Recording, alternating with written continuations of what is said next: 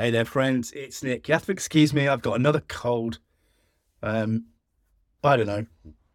Maybe it's the same one that hasn't gone away. But if I, if I cough in the middle, I do apologise.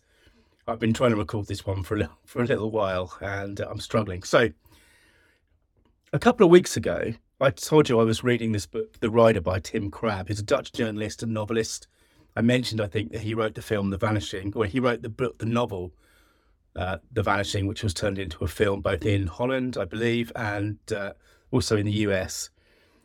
And this book, The Rider, describes a race that he took, that he a cycling race he participated in in France in 1977. The the mythical Tour de Mont Aiguille. I'm probably butchering that, but it's a 137 kilometer race um, around the sort of the Meyrueis area in France, basically riding up and down uh, mountains. And this book, which is relatively short, you can probably read it in in an hour or two. Well, no, two or three hours. Um, but it captures that that thing. It captures the the mindset of these these riders, these people who do something which is ex- extraordinary and painful, and that kind of the you know the mix of characters and rivalries and accidents. You know, people have died on that that route. People have broken their backs on that route when they accidentally cycled off off the mountainside. So here we see that kind of that conflict that's external and internal, and that mix of strategy and kind of pure animal aggression, the kind of the wanting to win. And because, I mean, I don't, I don't think he'd written the, the novel at the time, but because Krabbé, who was also, by the way, um, an excellent chess player, he he did play chess competitively. He has that sensibility. You know, last year we did that whole sequence on metaphors and the power of metaphors in our storytelling. And the rider is chocked full of great metaphors. I'll, I'll mention a couple as we go along, but I want to start with I'm just going to read a few paragraphs because we can learn from these people who do who do extraordinary things. And so you'll hear me flipping the book backwards and forwards, but I've marked the pages, so it shouldn't, shouldn't be too much of a problem. So here's the first paragraph, very first paragraph. Meyrueis, Lozère, June 26th, 1977 hot and overcast. I take my gear out of the car and put my bike together. Tourists and locals are watching from sidewalk cafes, non racers. The emptiness of those lives shocks me. I love that paragraph. I might have mentioned it when I when I first talked about the book, but it really sets things up. And in, and in the second page, we've got that same thing of, of you know, in a story, we, we know we, we want the character to want something. We, we, they're on a quest, they're on a journey and he wants to win the race. And here's an example of the metaphor. A metaphor. He's looking at another cyclist who is figuring out which cogs he's going to put on his bike, which gears, because these guys are, you know, they are so extreme. They are changing the gearing on their bikes based on the particular ride they're on. And this guy nods, and the, and the, the text is he nods to himself, the nod of someone closing his final book before an exam and this is what this is. I mean, the mindset of the cyclist comes through in this book so well. This is a test, yes, against other people, yes, against the mountain, but also, of course, against themselves. And what comes through as you get into this, and it's, I mentioned this before, I think, it's a book where you kind of pick it up to have a five minute read and you put it down an hour later. They talk about the fact, he talks about the fact several times in the book where they are moving through pain pain commonly seen in my circles as a signal to stop doing something has ceased being that to me ever since July the 20th, 1972.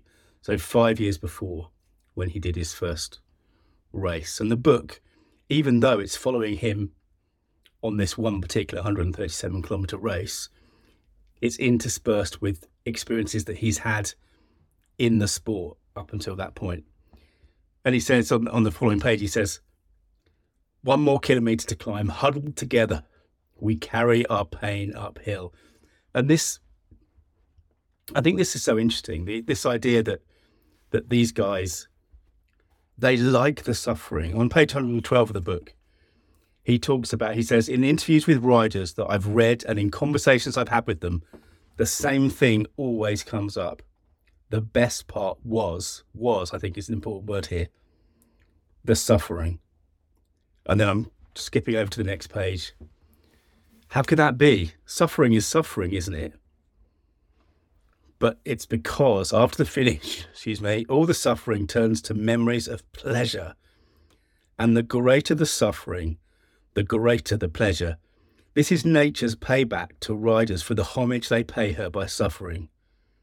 Velvet pillows, safari park, sunglasses, people have become woolly mice. I think this is so interesting. They still have bodies that can walk for five days and four nights through a desert of snow without food, but they accept praise for having taken a one hour bicycle ride. Now, this is 1978. He's writing this. I would argue that we now perhaps accept praise for taking a you know a 10 minute walk around the block. Um, and I'm including myself here. Instead of expressing our gratitude for the rain by getting wet, people walk around with umbrellas. Nature is an old lady with few suitors these days. Remember, he's talking almost 50 years ago. Nature is an old lady with a few suitors these days, and those who wish to make use of her charms, she rewards passionately. And I love that. I love that idea. You know, it's um, it's a long running theme of this podcast, right? P- persistence and pushing on even when it's not easy. And hmm. I mean, I, I, I read this book and I just think it's extraordinary what these these guys can do. They are they are giving it everything they can. And he says there's something at the end. I, I talk towards the end. I want to read as well. Just one more paragraph. At any given moment, and he's talking about one of the final sprints in the in the race. 137 kilometers later. At any given moment, every human being has at his or her, I'm adding the her, disposal, a brief, intense death struggle that doesn't hurt and which lasts 12 seconds. That's the animal sprint. Of all the things that prevent the rider from achieving the speed of light during those 12 seconds, pain is not one. And again, I mean, I love, I love that idea that that any of us, we can go for 12 seconds, and then of course, you know, the lactic acid starts to kick in. But these guys are sort of drinking lactic acid for lunch. I think they're um, they're all over it. But again, this thing's come through. I mean, what we'll talk about this tomorrow because I'm going to talk about the fourth episode of The Last of Us tomorrow. But what comes through, and these are this is a story about heroes, heroes who are doing something incredibly difficult. Um, no, we may not agree. We may prefer to be sat in the cafe. I probably would. Well, I definitely would. But we can take the lessons from a book like this, an inspiring book like this, which I, you know, I really recommend you pick up. I got a second-hand copy for hardly any money, shipped here from the US, and uh, well worth a read. But we can take the lessons and apply it to our own life, to our own business, and to our own story. And you know, maybe it's 12 seconds cycling, but what is that? What is that animal sprint in the work that we're doing? How far could we get before we had to rest? You know, I think one of the ways that we can we can be better, that we can become better, is by reading books like this. And it is, you know, of course, it's slightly fictionalized, but the it's true fiction, and it's the same the same reason why it can be so fantastic to read a biography. Because when we read about extraordinary people in, in biographies, we know that the stories are real. And their reality brings home brings home the possibilities for us, I think, and the possibility for our stories. Anyway, I'm going to stop there because that's gone on a bit. Um, totally recommend The Rider by Tim Krabbé. It will take you a couple of hours to read. It will give you an insight into this world and it will remind you of what you are capable of. Thanks for listening. If you want to dig deeper into the stuff that I do, search online for story.business. Bye now.